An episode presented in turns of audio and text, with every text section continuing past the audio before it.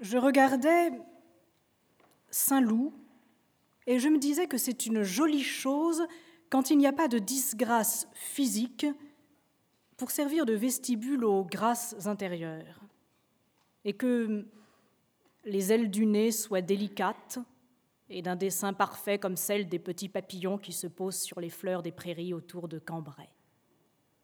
Et que le véritable opus francigenum, ouvrage français, dont le secret n'a pas été perdu depuis le XIIIe siècle et qui ne périrait pas avec nos églises, ce ne sont pas tant les anges de pierre de Saint-André des Champs que les petits Français, nobles, bourgeois ou paysans, au visage sculpté, avec cette délicatesse et cette franchise, restée aussi traditionnelle qu'au porche fameux, mais encore créatrice.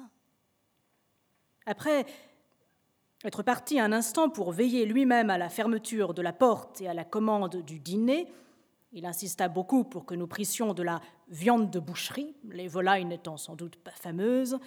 Le patron revint nous dire que monsieur le prince de Foix aurait bien voulu que monsieur le marquis de Saint-Loup lui permît de venir dîner à une table près de lui. Mais elles sont toutes prises, répondit Robert de Saint-Loup en voyant les tables qui bloquaient la mienne. Pour cela, ça ne fait rien. Si ça pouvait être agréable à monsieur le marquis, il me serait bien facile de prier ces personnes de changer de place. Ce sont des choses qu'on peut faire pour monsieur le marquis. Mais c'est à toi de décider, me dit Saint-Loup.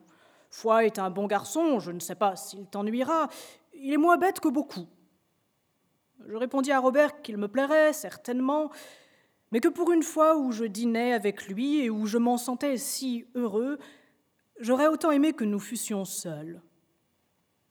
Ah, il a un menton bien joli, monsieur le prince de Foix, dit le patron pendant notre délibération. Oui, je le connais, répondit Saint-Loup. Je voulais raconter à Robert que monsieur de Charlus avait dissimulé à sa belle-sœur qu'il me connut et lui demander quelle pouvait en être la raison. Mais j'en fus empêché par l'arrivée de monsieur le prince de Foix. Venant voir si sa requête était accueillie, nous l'aperçûmes qui se tenait à deux pas. Robert nous présenta, mais ne cacha pas à son ami qu'ayant à causer avec moi, il préférait qu'on nous laissât tranquilles.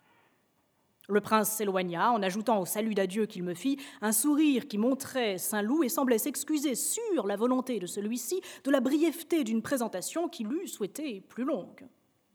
Mais à ce moment, Robert sembla frappé d'une idée subite, s'éloigna avec son camarade après m'avoir dit Assieds-toi toujours et commence à dîner, j'arrive. Et il disparut dans la petite salle. Aussi vite qu'il l'avait annoncé, Saint-Loup réapparut dans l'entrée, tenant à la main le grand manteau de Vigogne du prince de Foix, à qui je compris qu'il l'avait demandé pour me tenir chaud. Il me fit signe de loin de ne pas me déranger. Il avança, mais il aurait fallu qu'on bougeât encore ma table ou que je changeasse de place pour qu'il pût s'asseoir. Dès qu'il entra dans la grande salle, il monta légèrement sur les banquettes de velours rouge qui en faisaient le tour en longeant le mur et où, en dehors de moi, n'étaient assis que trois ou quatre jeunes gens du jockey, connaissance à lui qui n'avait pu trouver place dans la petite salle. Entre les tables, des fils électriques étaient tendus à une certaine hauteur. Sans s'y embarrasser, Saint-Loup les sauta adroitement, comme un cheval de course un obstacle.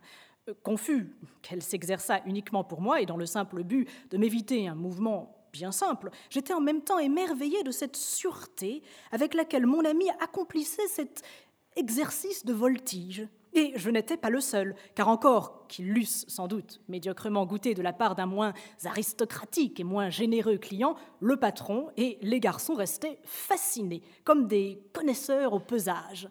Un commis, comme paralysé, restait immobile avec un plat que des dîneurs attendaient à côté. Et quand Saint-Loup, ayant à passer derrière ses amis du jockey, grimpa sur le rebord du dossier et s'y avança en équilibre. Des applaudissements discrets éclatèrent dans le fond de la salle. Enfin, arrivé à ma hauteur, il arrêta net son élan avec la précision d'un chef devant la tribune d'un souverain et s'inclinant, me tendit avec un air de courtoisie et de soumission le manteau de Vigogne qu'aussitôt après, s'étant assis à côté de moi sans que j'eusse eu un mouvement à faire, il arrangea, en châle léger et chaud, sur mes épaules.